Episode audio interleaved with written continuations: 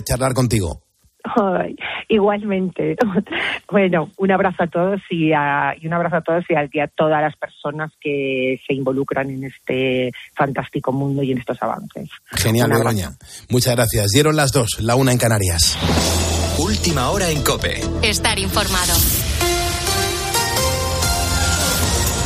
Israel propone una tregua de dos meses en Gaza a cambio de liberación de rehenes. Juan Andrés Ruber, buenas noches. Hola Pulpo, ¿qué tal? Muy buenas noches. Saludos a todos los ponedores de calles. Es lo que están asegurando medios locales desde hace unas horas con acceso a fuentes de alto rango entre autoridades israelíes. Según estas informaciones, el gobierno de Benjamin Netanyahu ha enviado a Egipto y Qatar una proposición por la cual plantea un alto el fuego en el enclave de unos dos meses de duración a cambio de la puesta en libertad de los cautivos. En cualquier caso, esto no significaría el final de este conflicto, sino solo eso, una tregua de dos meses. Para el cese definitivo todavía queda mucho camino. De hecho, el alto representante de la Unión Europea, Josep Burrell, insistía en que la solución de los, en la solución de los dos estados para lograr la paz, Palestina por un lado e Israel por otro. Desafiaba incluso a los israelíes.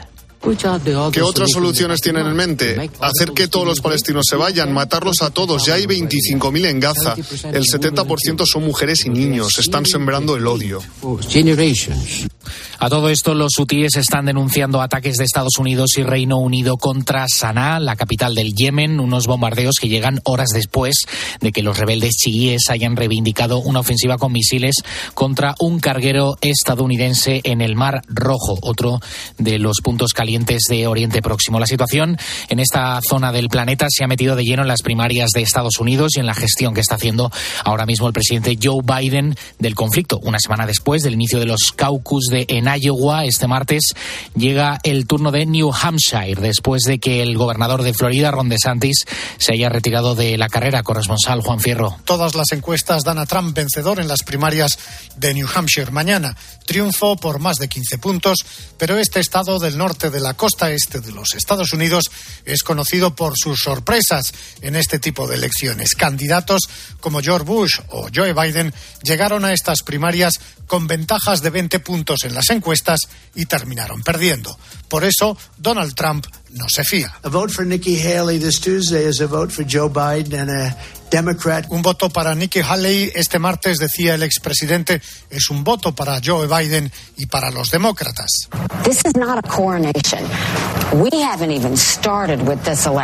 Esto no es una coronación, decía la ex embajadora en la ONU sobre las primarias de mañana. Estas elecciones, añadía, solo acaban de comenzar. Con la fuerza de ABC. Cope, estar informado. Aquí en España, la Guardia Civil sigue registrando la casa del detenido tras confesar el crimen de tres hermanos en Morata de Tajuña, en Madrid. El hombre, un pakistaní que convivió un tiempo con las víctimas, se entregó a la policía y ha explicado a los agentes que las mató porque tenían una deuda económica con él que le llevó a la ruina. Mientras tanto, este martes va a pasar a disposición de la Fiscalía de Menores de la Audiencia Nacional el chico de 17 años detenido en la localidad sevillana de Montellano por su presunta relación con el yihadismo. La policía seguía a, a este joven sirio desde hace tiempo, pero su detención se habría precipitado ante la sospecha de que podría estar preparando algún atentado de forma inminente. Su madre también está detenida. Juan Baño. No guardaba armas, como apuntaba hoy la subdelegación del gobierno en Andalucía, pero sí acelerantes para explosivo, ácido sulfúrico, acetona o pólvora. Manejaba manuales para fabricar potentes explosivos como el conocido como madre de Satán, el triperóxido de tiriacetona. Sus últimos movimientos detectados este domingo cuando practicaba las afueras del pueblo de cara a lo que parecía o aparentaba ser la preparación de un atentado, encendió las alarmas de la policía que le tenían el punto de mira por su radicalidad creciente en las redes. Llevaba en España un par de años junto a su padre, madre y una hermana menor. El domingo lanzó un mensaje por las redes. Mañana es el gran día. En el instituto donde cursa tercero de la ESO ya le conocían por algún incidente agresivo tiempo atrás. Los indicios llevan a pensar que preparaba algo inminente, pero es pronto para concluir con contundencia cuándo y dónde, nos dicen fuentes de la investigación. De lo que no hay duda para las fuentes consultadas es que lo conocido hoy dibuja un escenario, dicen, preocupante. No hay duda de la peligrosidad del individuo que mañana declara ante la Fiscalía de Menores de la Audiencia Nacional. Tienes más información en nuestra página web en cope.es. Seguimos poniendo las calles con Carlos Moreno el Pulpo. Cope, estar informado.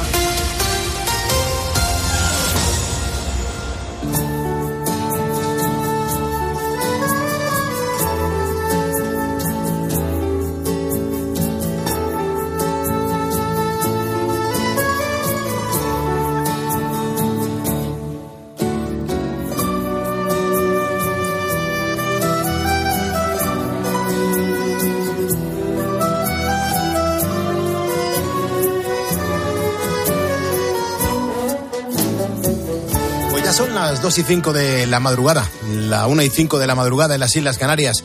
Muy buenas noches, yo soy Carlos Moreno el Pulpo, muchísimas gracias por estar escuchando la radio, gracias todavía, más todavía por estar en la cadena Cope. Esto es una radio artesanal, ¿eh? Aquí estamos como tú, remando en la misma dirección y aunque no te lo creas, durante las próximas horas de radio aquí no se habla de política. Nos quedamos con historias que son reales, que son maravillosas y que nos gusta pues acompañar a la gente que escucha la radio de manera tranquila, relajada, en su casa, en un hospital recuperándose, en la soledad de muchos puestos de trabajo. ¿Cuántos transportistas hay escuchándome en este momento, por favor? ¿Cuántos hay? ¿Cuántos son los que están ahora mismo con un volante entre las manos? La gente que está en las gasolineras, en los puestos de peaje, en los aeropuertos, los técnicos, la gente que está como funcionario de prisiones escuchando la radio en este momento, los policías. Es que mientras otros duermen, España no deja de producir. Y en España hay mucha pasión por la radio de noche. Hay mucha pasión por escuchar la radio de madrugada mientras uno se relaja y también saborea cómo le ha ido el día. Y siempre vienen bien, pues bucear en la prensa, descartar las historias que creemos que en estas horas de radio no aportan nada y sobre todo poner en negrita las historias que tienen muchos valores humanos. Y eso a mí me encanta. Mira, hace unos días, en una sala del Hospital Nacional de Parapléjicos de Toledo, sonaba esto.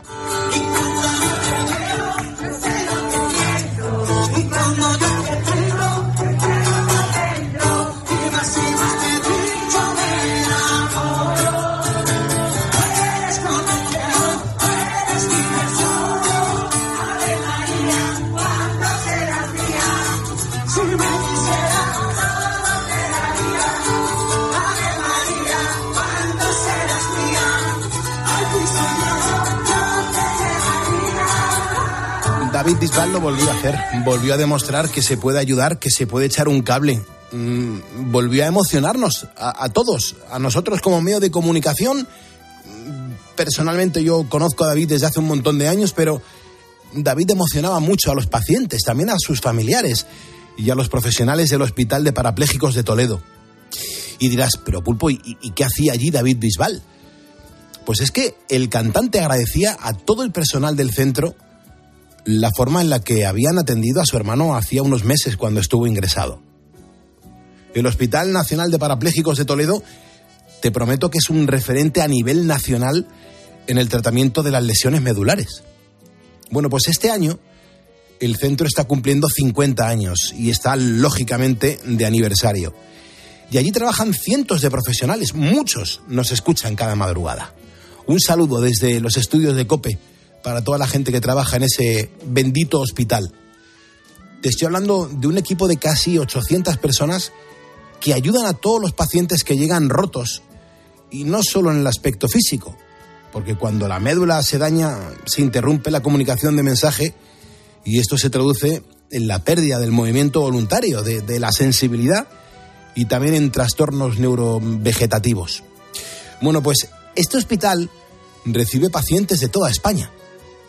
Por eso se localiza en Toledo. Allí los pacientes encuentran todas las especialidades que necesitan.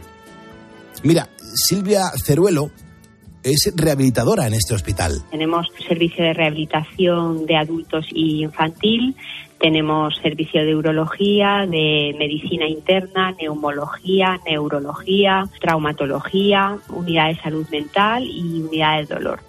Claro, es que otra labor primordial del centro es la investigación. Eh, en un edificio anexo están manejando cuatro líneas de trabajo y claro, todas persiguen un único objetivo, la cura de la, lesión, de la lesión medular. Esto lo que hace es que les permite participar en los últimos avances tecnológicos. Tenemos una unidad de terapia robótica en la que tenemos sistemas robóticos como el Locomat, sistemas o esqueletos para facilitar la marcha en determinados pacientes, sistemas robóticos para el manejo de miembros superiores y tenemos una variedad de aparatos que nos facilitan el tratamiento de los pacientes en, el día a día en los gimnasios. Además, utilizamos la realidad virtual, utilizamos diferentes medios que nos ofrece ahora la ingeniería y la biomecánica para poder hacer los tratamientos. Hay una cosa que me gusta mucho de este hospital y es que una vez el paciente es dado de alta, el hospital mantiene el contacto con él. Reestructuramos la, o les ayudamos a reestructurar la vida y, les, les, devolvemos a su situación, a su área de, de sanitaria. Allí intentamos que fidelicen con eh, los médicos especialistas que les vayan a, manejar en, el día a día, es decir, sus médicos de atención primaria, sus médicos rehabilitadores, y siempre les damos la posibilidad de hacer revisiones con nosotros. Es que tienes que saber, ponedor, que en España se calcula que hay más de 30.000 personas con lesión medular. Son pacientes que han recuperado su vida en el Hospital Nacional de Parapléjicos de Toledo. Es un centro que está celebrando su 50 aniversario y que durante todos estos años pues se ha volcado en el cuidado y también en la atención personalizada de sus pacientes. Así que muchas felicidades a toda la gente que está involucrada en el éxito de este hospital.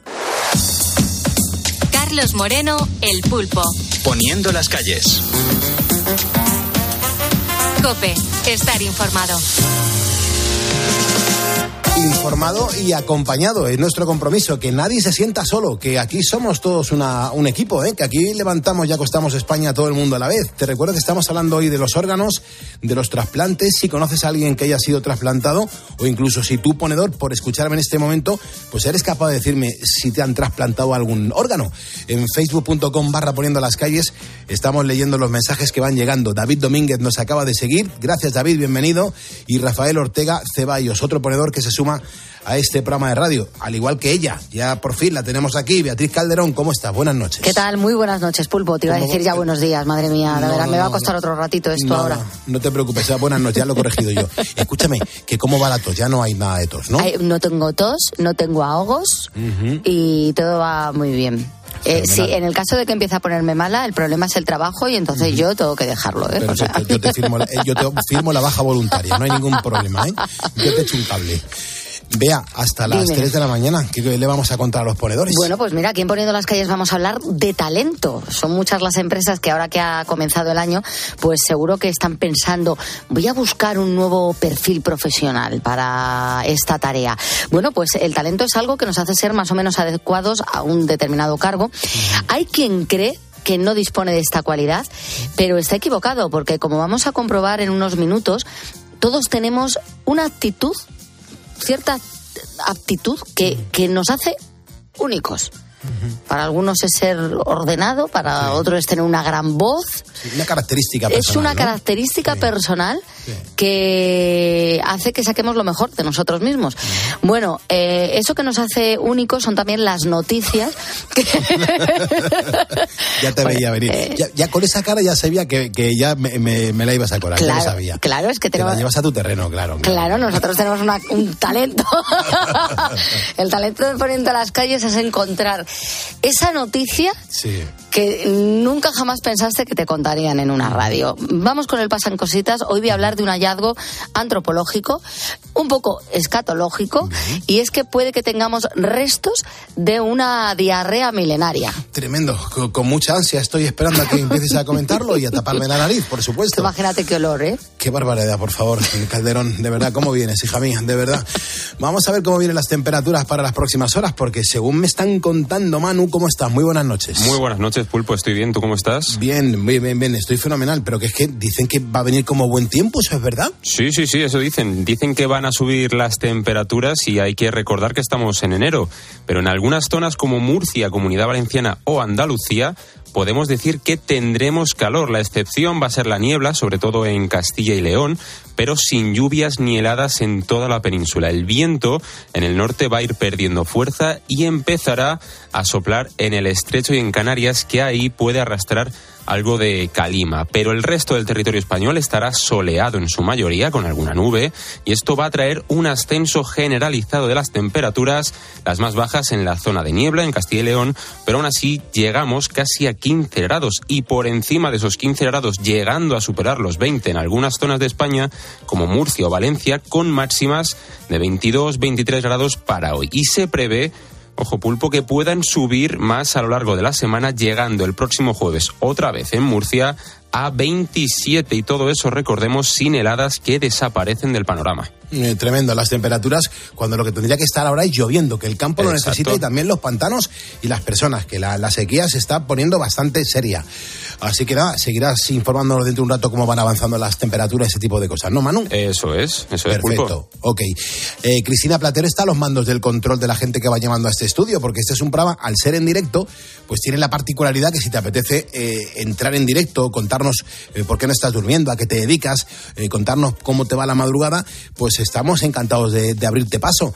El teléfono de este estudio es el 950 6006 y recuerda que, esta gente que ya ha participado en el programa es gente que ya ha recibido su diploma oficial de ponedor de calles. Buenas noches, Pulpo. ¿Qué tal?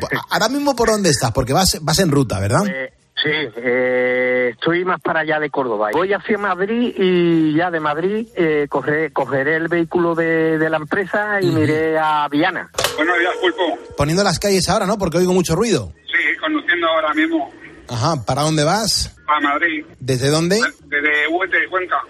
Daniel, buenos días. Buenos días, Pulpo. Que ahora mismo estoy trabajando. Ajá. ¿Y se puede saber a qué te dedicas? Sí, al sector del metal. Buenos días. Buenos días, Pulpo. ¿Cómo estás y en dónde? Estoy aquí, estamos llegando aquí a, un puerto que le llaman el Casteltomber, aquí en Irlanda.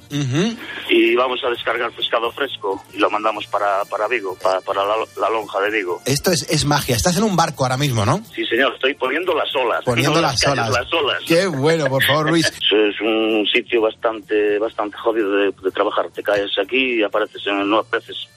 O apareces eh, o no apareces. Pues nada, pulpo, venga. Un saludo y hasta la próxima. Y saluda a todos tus compis, que tengáis una buena, una buena marea. Poniendo. Ponedores que marcaron el teléfono de este estudio, el gratuito 950-6006, márcalo, entra en directo, me encantará hablar contigo y conocer un poquito más de tu vida. Recuerda que si me estás escuchando ahora es porque eres un ponedor y venga, que juntos vamos a por el martes.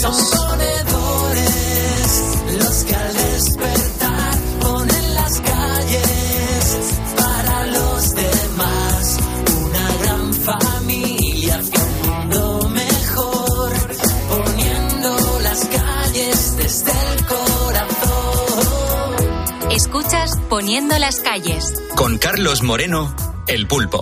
Cope, estar informado. En este momento quiero saludar a Marcos, que está saliendo desde San Roque cargado de gasoil con destino a Estepona. También se va a dirigir a Marbella, a Fuengirola y a Málaga. Es decir, que con su camión va a estar dando muchas vueltas. Buena ruta, Marcos. Gracias. Tendré que hacer la maleta de nuevo. Cuando la cierro siempre pienso en ti. Camisa para cada yo siempre lejos de aquí. Antes de que me lo recuerde el viento, me gustaría despedirme de ti. No quieres verme ni al final de un concierto y yo me cansé de salir. Perdóname, sé que no estás tan sola. Los kilómetros vuelan en mi contar. estuve dando mil vueltas por esos mundos lejanos de Dios. Y me he perdido con las sirenas que me llamaron con su canción. Y pensé en relojes de arena, pensé en eclipses de sol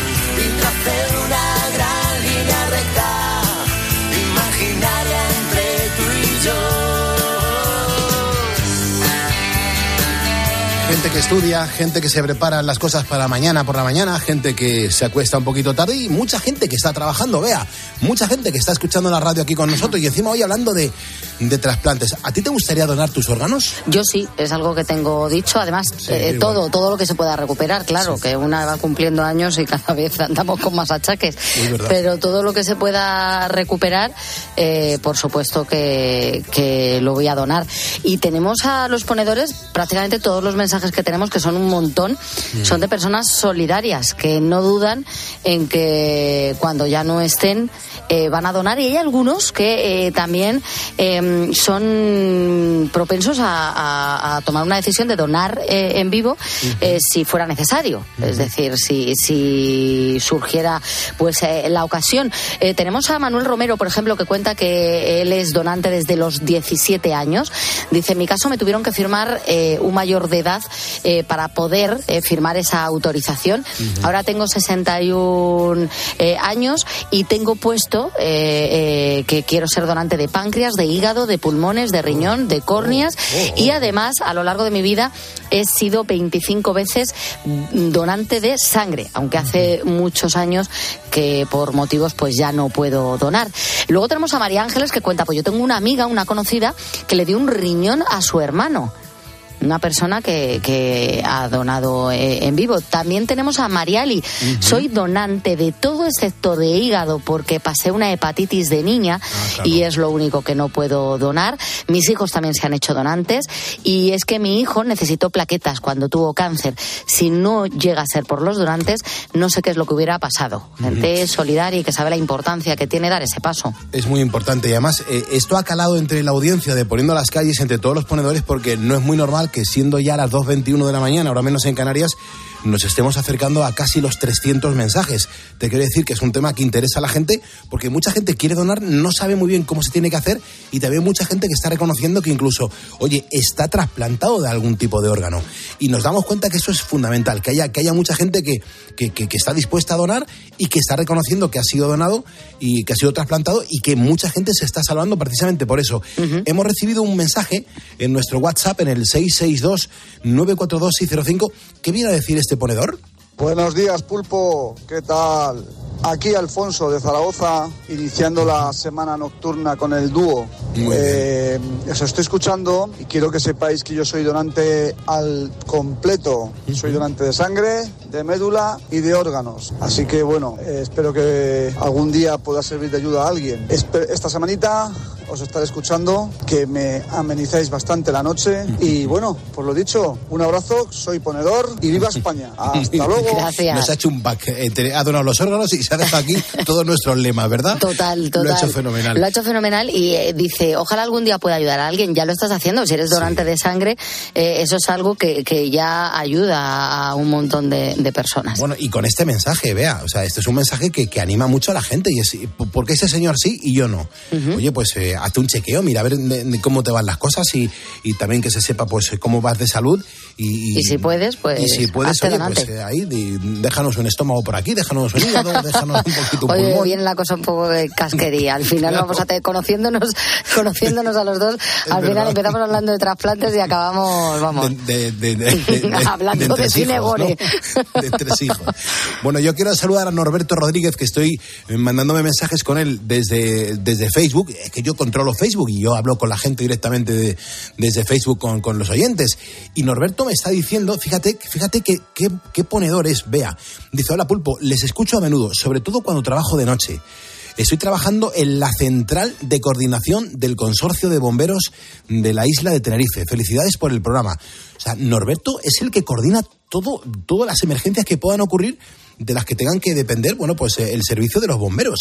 Me parece brutal que tengamos un oyente que hace esto. Así es, y nosotros lo único que deseamos es que tengas siempre poco trabajo. Eso significa que no hay muchas emergencias. Eso es lo más importante, Norberto. Por eso te estoy diciendo, déjame tu teléfono y a ver en cualquier momento que, que podamos charlar contigo, siempre y cuando el turno te lo permita. Así que, Norberto Rodríguez, te agradezco un montón que estés poniendo las calles con nosotros a las 2.23, 1.23 en Canarias.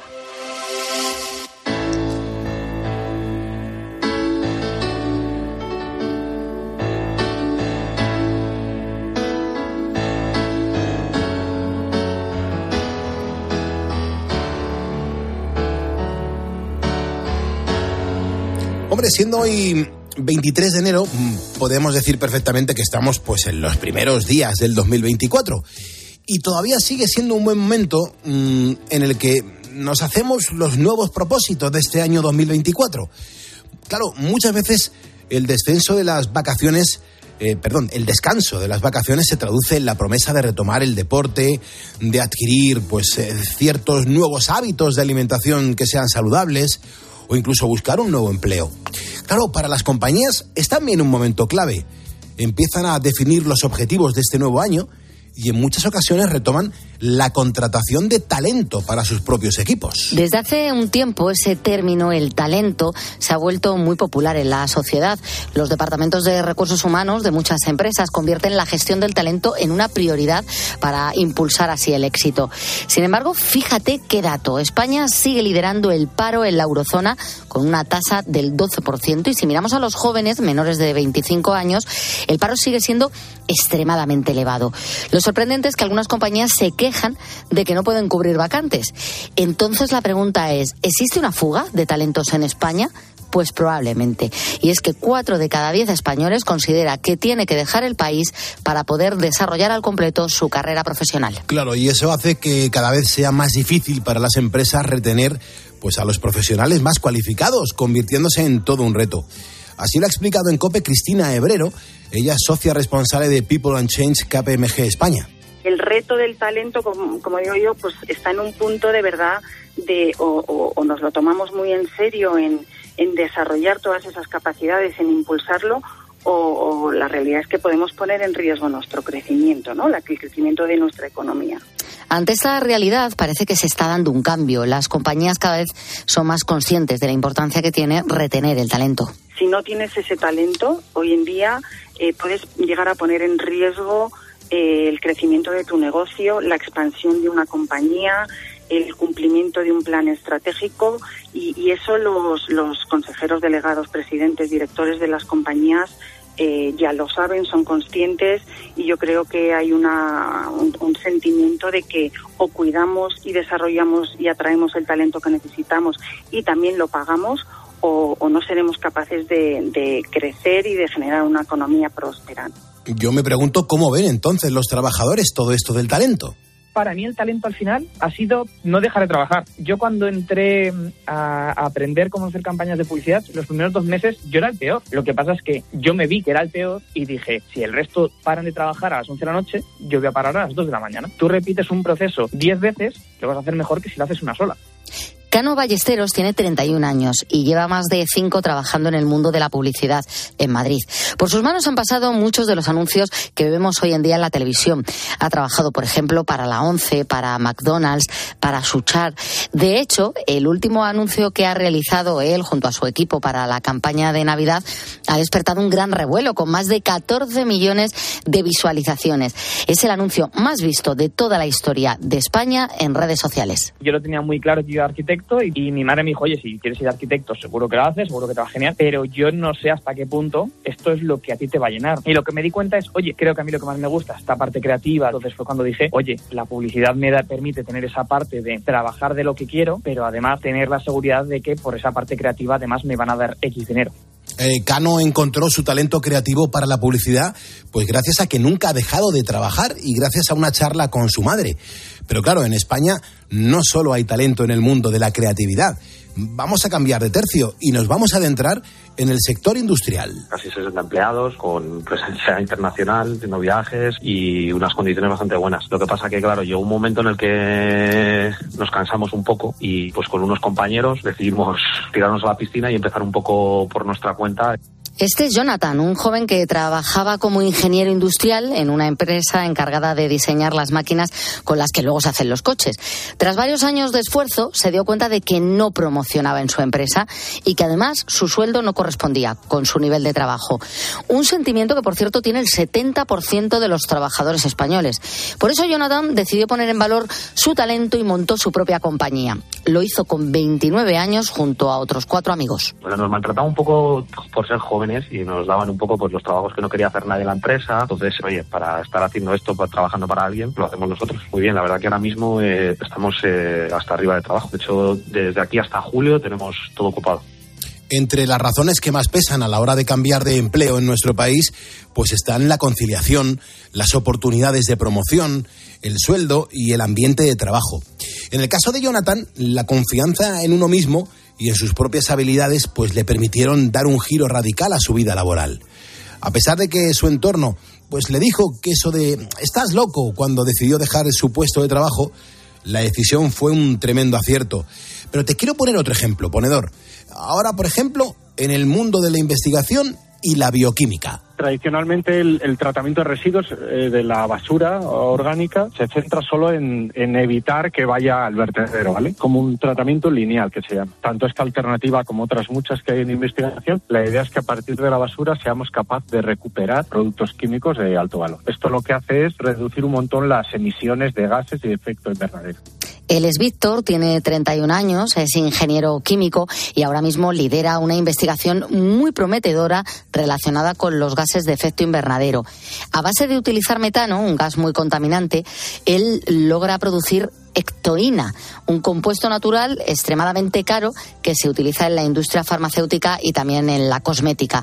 Su investigación permite obtener este compuesto de forma más barata y a su vez dar una salida sostenible al metano. O sea, esto es resultado de muchos años de investigación. Más barato hacer el proceso de esta manera, es más sostenible y es más económico que hacerlo a partir de, de otras maneras más tradicionales, digamos. Cano, Jonathan y Víctor son tres ejemplos de talento en diferentes campos. Sus habilidades no son artísticas, innatas o extraordinarias. Es que en el caso de Cano todo ha sido fruto de la disciplina. En el de Jonathan, de la confianza en uno mismo. Y en el de Víctor, pues ha influido la perseverancia y el estudio. El talento, en el sentido más estricto de la palabra, se considera como una cualidad innata que abarca habilidades desarrolladas con la práctica la aptitud y, por supuesto, la actitud. El talento hay que desarrollarlo. Una persona no puede llegar a ser talentosa si no ha podido desarrollar ese talento, si no ha podido ponerlo en práctica, que perseveren, ¿no? A que vean cuál es el siguiente escalón y así es como se va construyendo el propio talento. Sonia Martínez Lomas es psicóloga infantil y lidera un proyecto que se llama El Club del Talento. Allí ayuda a los más pequeños a encontrar, pues, qué es eso que se les da bien. Puede que tú, el que me está escuchando, pues no te consideres una persona del todo talentosa o creas que no destacas especialmente en nada, pero ponedor, estás muy equivocado. Igual eres una persona perseverante, con paciencia, ordenada. Del talento personal, de la inteligencia emocional. Y la inteligencia emocional es la capacidad de perseverar, de, de tener paciencia, de tomar buenas decisiones. El talento parte del autoconocimiento. Pero claro, mm, que todo el mundo tiene un talento, aunque a veces cueste encontrarlo. Y precisamente el talento es uno de los temas que más interés ha generado en el ámbito de la investigación psicológica y te aseguro que no es para menos. Su presencia o ausencia tienen un impacto decisivo en el desarrollo no solo de la autoestima de las personas, sino también, como acabamos de escuchar en Poniendo las calles, en el mundo profesional. Son las 2.32 de la madrugada, 1.32 de la madrugada en Canarias. Es un placer estar haciendo radio en directo sabiendo que ahí detrás estás tú. Gracias.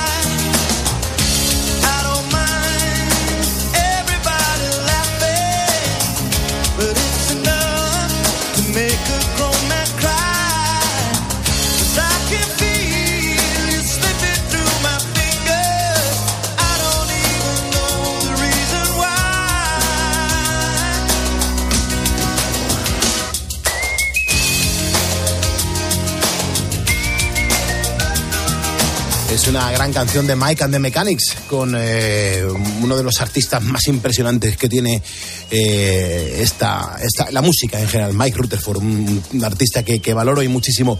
234, madre mía, qué cantidad de mensajes en torno a los trasplantes EBA.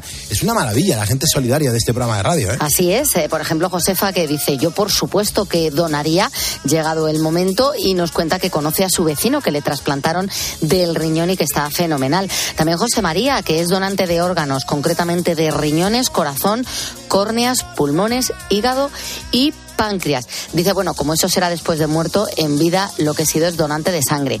Eh, Manuel Castaño dice, una vez que no esté en este mundo, no solamente donaría mis órganos, sino que quiero firmar para que mi cuerpo entero sea donado a la ciencia.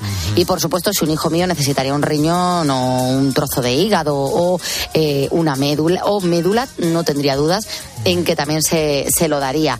Eh, Juan García dice, oye, por supuesto, Pulpo, yo soy donante de órganos, también he donado sangre y como enfermero que he sido, he realizado extracciones y transfusiones de sangre. También conozco a receptores o trasplantados renales, porque durante 20 años trabajé en lo que vulgarmente se conoce como riñón artificial o hemodiálisis. Dice ahora lo que soy es ponedor, porque ya está jubilado. Muchas gracias. Marcos Míguez también nos acaba de seguir. Gracias, Marcos, bienvenido.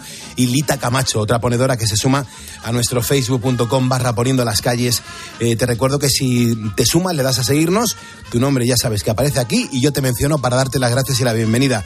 Somos ya en este momento 109.372 ponedores. A ver si la gente se va sumando y vamos cambiando de cifra y seguiremos pues demostrando la cantidad de gente que escucha la radio y eso nos sirve para, para pensar, ni siquiera sentir que estamos solos en la madrugada. Gracias por estar en la cadena COPE. Vamos a hablar con Gema, que ha marcado el teléfono directo de este estudio. Es el 950-6006. ¿Cómo estás, Gema? Muy buenas noches. Hola, buenas noches, Pulpo. ¿Qué tal estás? ¿Por Pues dónde estoy andas? Muy bien. Muy bien, estoy en Oviedo. Vivo En en Oviedo. Oviedo y soy de un pueblo de la costa que se llama Colunga. Ah, muy bien. ¿Y cómo es que no estás dormida ahora mismo? ¿Por qué no estás descansando? Pues es que soy trasplantada y ponedora. Bueno. Pues mu- muchas veces escucho vuestros programas porque, bueno, me suelo dormir tarde y, y soy una asidua ponedora de calles. No, no- no tienes prisa para levantarte, no, no, no tienes que madrugar. Bueno, es que hago un poco de trampa, porque por la medicación que tengo que tomar eh, a las 8 es muy importante el cumplir el horario y a las 8 tengo una medicación. Entonces madrugo y como me acuesto tarde, pero siempre cae una siesta. y eso me ayuda a superar el día muy bien. Qué bien, qué bien. Oye, ¿cómo fue el proceso de, de tu trasplante? ¿Cómo, cómo te dijeron que, que había que trasplantar? Pues eh, lo más duro fue cuando me dijeron que tenía una enfermedad renal mm, grave, que mis riñones estaban al 9% y necesitaba pues hacer en principio diálisis y esperar, tenía la oportunidad de acceder a un trasplante eh, porque bueno, por- de otra manera no tenía otras enfermedades y bueno, pues me animaron mucho. Y entonces todo empezó con la diálisis, que ahí fue ya donde todo empezó a ir bien. En el hospital de Oviedo, en el UCA, eh, tuve la suerte que en vez de hacer la hemodiálisis, que bueno, es, es dura, eh, hice una que afortunadamente aquí la hay, que es la diálisis peritoneal. Ay, me ayudaron tremendo, tremendo, porque te ayudan con apoyo psicológico, te, te sientes bien, tienes una enfermera que en contacto directo, tienes su teléfono cualquier duda, cualquier cosa, y esa diálisis se hace en el domicilio. Claro, claro. Entonces ahí todo ya empezó a ser más fácil. Y ahí estuve un año y medio solamente, haciendo la diálisis en mi domicilio, la peritoneal, muy bien, me encontraba muy bien, mejoré muchísimo. Y hasta que llegó el día, el 29 de julio, este pasado verano de 2023, me llamaron eh, que tenía una hora para llegar al hospital, que había un donante. Y ¿Y, y Pues qué se siente ahí. ¿Se siente miedo, incertidumbre, vértigo, arrepentimiento? Mm, mm, ¿Quieres tirar la toalla? ¿Qué, qué se siente? se siente todo lo que dijiste menos arrepentimiento.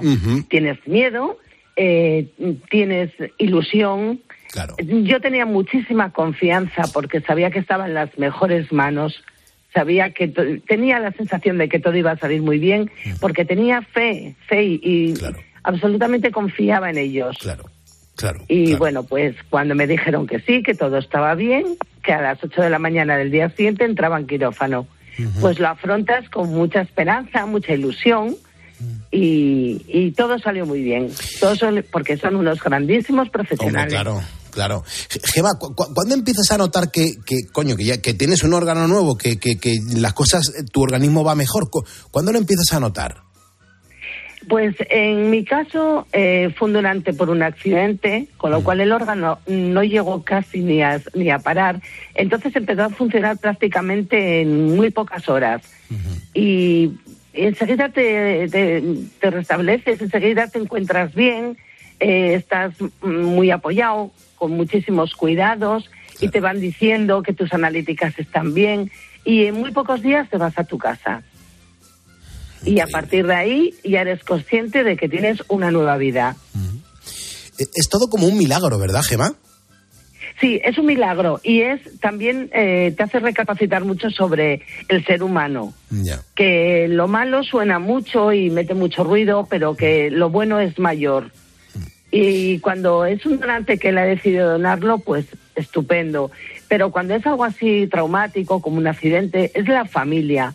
La familia la que decide decir sí, la que decide dar el paso de quiero donar los órganos de mi hermano, mi marido, mi hijo, quien sea, y quiero ayudar a, a unas nuevas vidas.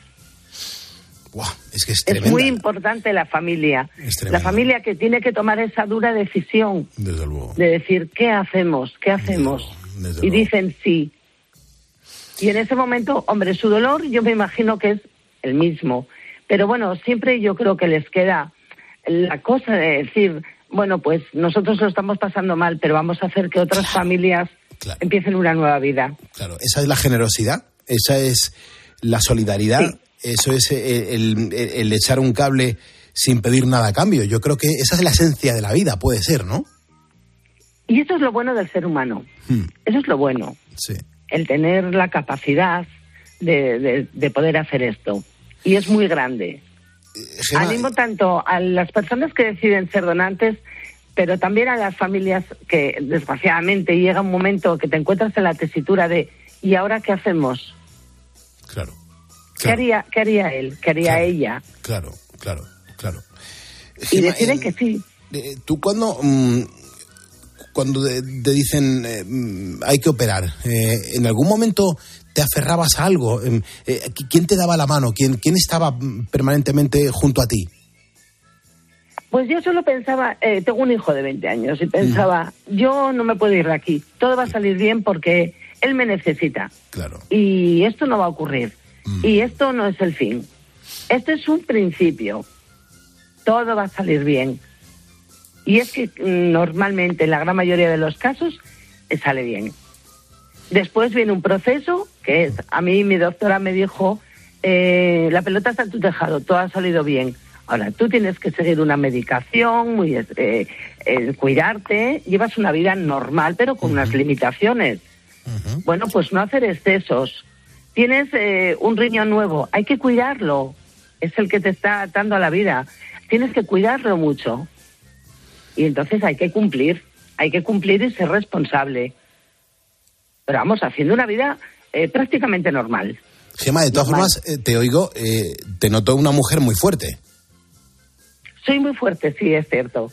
Es cierto, pero es que cuando viene un revés es cuando tienes que ser fuerte y cuando tienes que valorar realmente y ver que hay luz. Que sí, que hay que ser optimista, porque realmente sí. Hay que ser optimista y fuerte sobre todo. La vida no todos son cosas maravillosas, pero hay cosas tan maravillosas como esta. ¿Qué más se le puede pedir a la vida? ¿La lotería? Pues, hombre, yo este año de verdad que dije, no puedo ser tan egoísta. Este año no debo jugar a la lotería. A ti te ha tocado, un, vida, te ha ¿eh? tocado un gordo muy grande, Gema.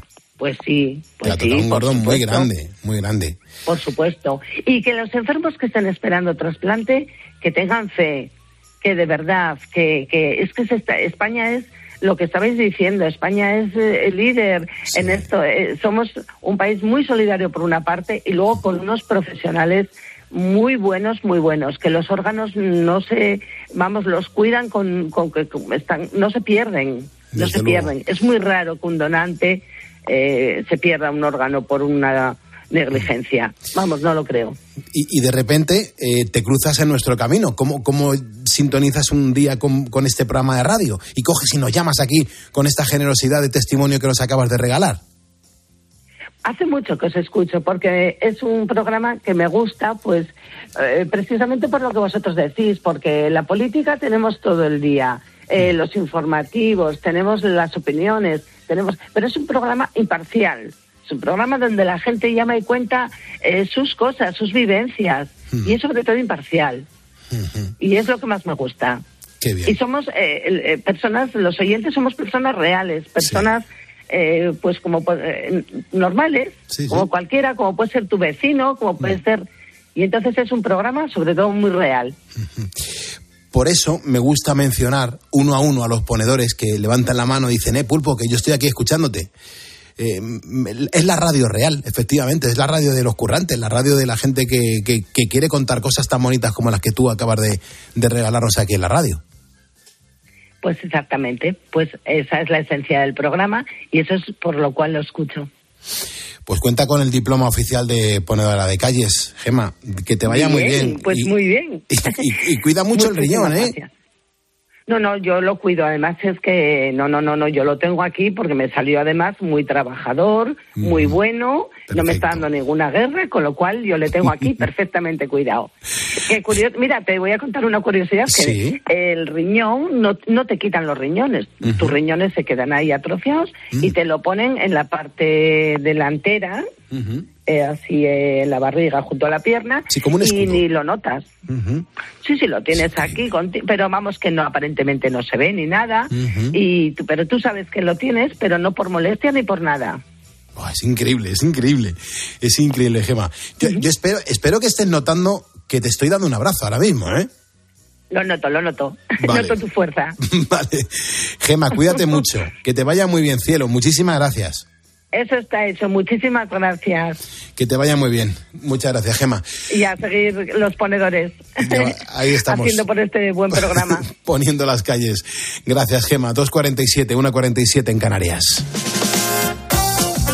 Escuchas Poniendo las calles. Con Carlos Moreno, El Pulpo. Cope, estar informado. Estamos asombrados con una historia que nos ha llegado de Francia, la de un niño de nueve años. Su padre se va de casa y la madre, al cabo del tiempo, también se va de casa y se queda el niño de nueve años solo durante dos años. Y durante dos años en una casa sin luz ni calefacción, sobrevive. Bueno, no es que sobreviva, es que va al colegio y además saca buenas notas. De vez en cuando la madre iba y le dejaba alguna lata. Carlos Herrera va más allá de la noticia y te explica todo lo que te rodea. Escúchale de lunes a viernes, de 6 a 1 del mediodía, en Herrera en Cope. Las temperaturas, aunque no te lo creas, pues fíjate, subiendo en este martes 23 de enero de 2024. Quiero mandar un abrazo a la gente que está pasando por un mal momento de salud, mucho ánimo y sobre todo mucha esperanza. Voy a revelar una historia que es a veces mentira y otras no es verdad.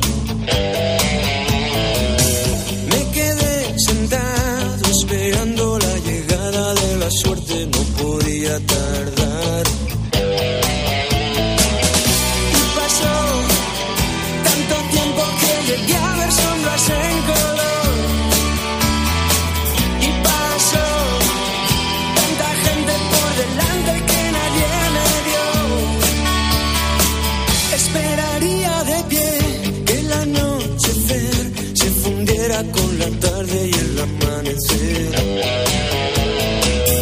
Como un vendaval, a mi paso se revuelven los trozos de un quemado papel.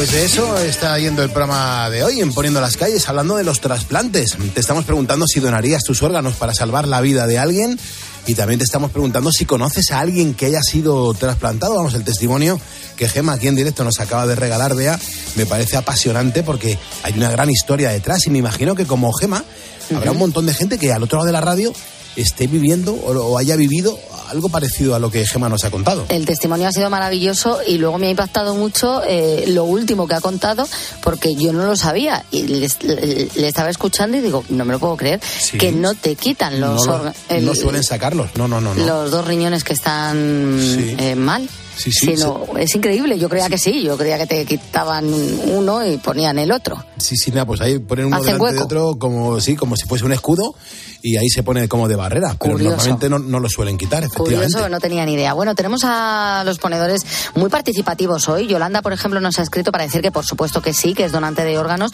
y que una amiga suya donó un riñón a su marido. Es a los únicos que conoce. También Rodrius dice, pues yo soy donante de sangre y de órganos. Si me pasara algo y muriese, que aprovechasen todo lo que puedan y el resto para la ciencia. Conozco a gente que le han trasplantado de riñón y también a un trasplantado de corazón. Eh, Paco Pepe dice que es donante de sangre, de plaquetas, de médula y de órganos y que ojalá pudiese donar más cosas. Y luego Marta García cuenta que en su opinión, en lugar de tener que autorizar la donación de tus órganos, debería de ser al revés. Dice que yo creo que ya debería ser al revés. En principio se donan a no ser que se indique lo contrario. Es como tendría que ser. Y por cierto, enhorabuena a todos los españoles porque somos el número uno del mundo en donaciones. Esa es la historia, muy bien, Mau, me, me ha encantado eso, vea. Rosa Valencia, eh, es así como se llama esta persona, que me encantaría hablar con, con- con ella. Rosa, te voy a escribir ahora para ver si no- nos lo puedes contar, porque Rosa acaba de escribir en Facebook, dice, hola Pulpo, mm, yo por ejemplo estoy trasplantada de los dos pulmones. Me trasplantaron en el Hospital La Fe de Valencia. Una inmensa alegría al saber que se hacen tantos trasplantes, vuelves a nacer gracias a los donantes. Ojalá, Rosa Valencia, me escribieras un privado o me contestes porque yo enseguida te voy a escribir para ver cómo podemos contactar contigo y que nos lo cuentes si te apetece. ¿eh? Rosa Valencia, te mando un abrazo y sobre todo las gracias. Luego hay ponedores que, que nos mandan tarjetas de presentación. Igual que mm, yo digo, oye, que yo soy Carlos Moreno el Pulpo para que se sepa que cómo me llamo yo y cómo se llama el que te habla, pues yo quiero conocer quién está al otro lado de la radio. Los ponedores se presentan. Buenos días, soy Miriam desde Granada y soy ponedora. Muchas gracias, perfecto. Otra tarjeta de presentación. Hola, buenos días, Pulpo. Soy Juan Carlos de Granada. Juan Carlos de Granada. La tercera, ¿cuál es? Me llamo José Ángel y soy de Badalona. Muchas gracias, José Ángel. Y la cuarta y última en este bloque. Buenos días, ponedores. Fabián desde Madrid. Fabián de Madrid. Muchísimas gracias. Claro, ¿Cómo aquí- se han presentado, eh? Hombre, es una gozada, vea. Lo que pasa es que, claro, hay gente que te dice los buenos días, las buenas noches, porque claro, es que el programa ya es tan largo, es que ha, ha crecido tanto que, que, en fin, que le damos las gracias a la gente por mandarnos estas notas de voz y que nos las dejan en el 662-942-605. Ahora están pasando cositas, vea. Sí, y yo hay veces que cuando aparece alguna noticia de algún hallazgo importante o interesante, eh, me gusta contarlo en noticias curiosas. Claro. Porque aunque también puede aparecer en ciencia, pero eh, es un hallazgo que se sale un poco de lo normal, ¿no? Por ejemplo, el primer peine de la humanidad, y no te estoy mirando. Y... Sí me han mirado de reojo, ¿eh? Sí que me han mirado de reojo, ¿eh? De eso nada, eres tú, que estás con este tema ¿eh? a la que salta. Estoy sensible. Estás sensible. Claro. Este tema a ti te afecta. Pero bueno, ves, hoy es trasplante y yo no, no digo nada del trasplante de pelo. No quiero saber nada de pelo. no, de ese no. De ese no estamos hablando. Bueno, también tenemos las primeras drogas que se usaron. Por ejemplo, ah, hubo un hallazgo que dijeron, aquí tenemos las primeras drogas, las primeras vasijas. Y en esta ocasión yo te tengo que contar que han encontrado, pues, lo que podríamos decir, em, la primera diarrea de la historia.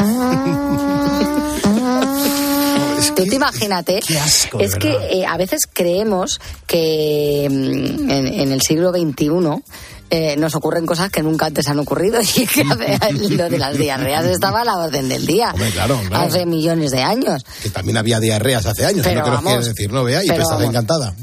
Yo porque voy a estar encantada. Hombre, no, es algo con lo que se pasa muy mal.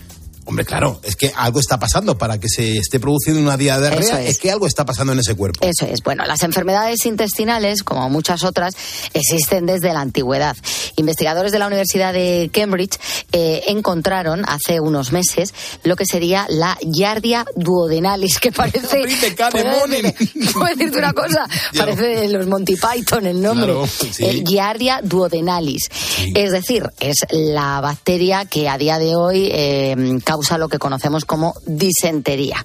Y han encontrado esta bacteria en dos letrinas de Jerusalén que datan, eh, y de ahora es la fecha, ¿eh? del siglo VII antes de Cristo. Madre mía, pues sí que ha pasado tiempo, ¿eh? Jolín, tú siete antes de Cristo. ¿Tú crees que todavía huele?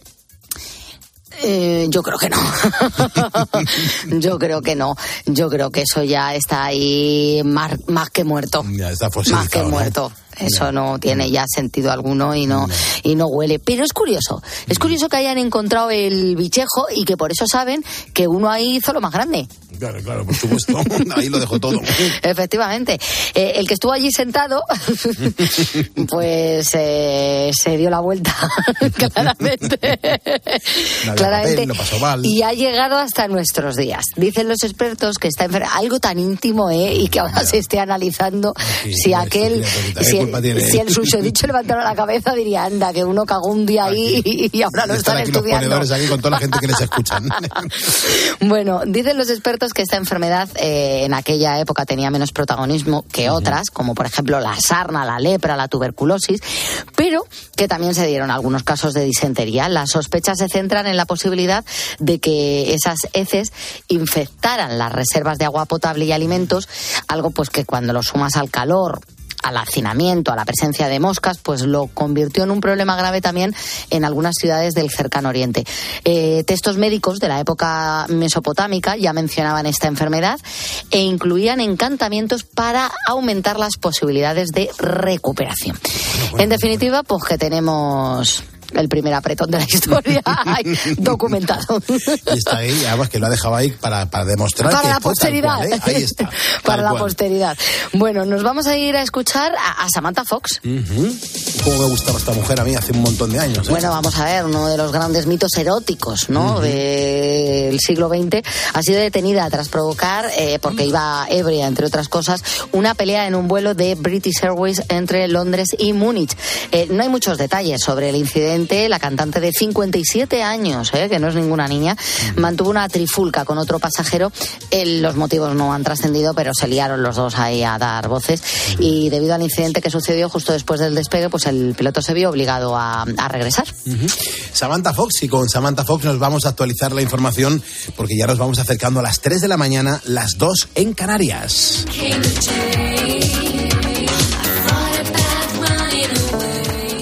Testigos de la fe. La vivencia de los cristianos en Cope. Monseñor Natalio Paganelli, obispo en Sierra Leona.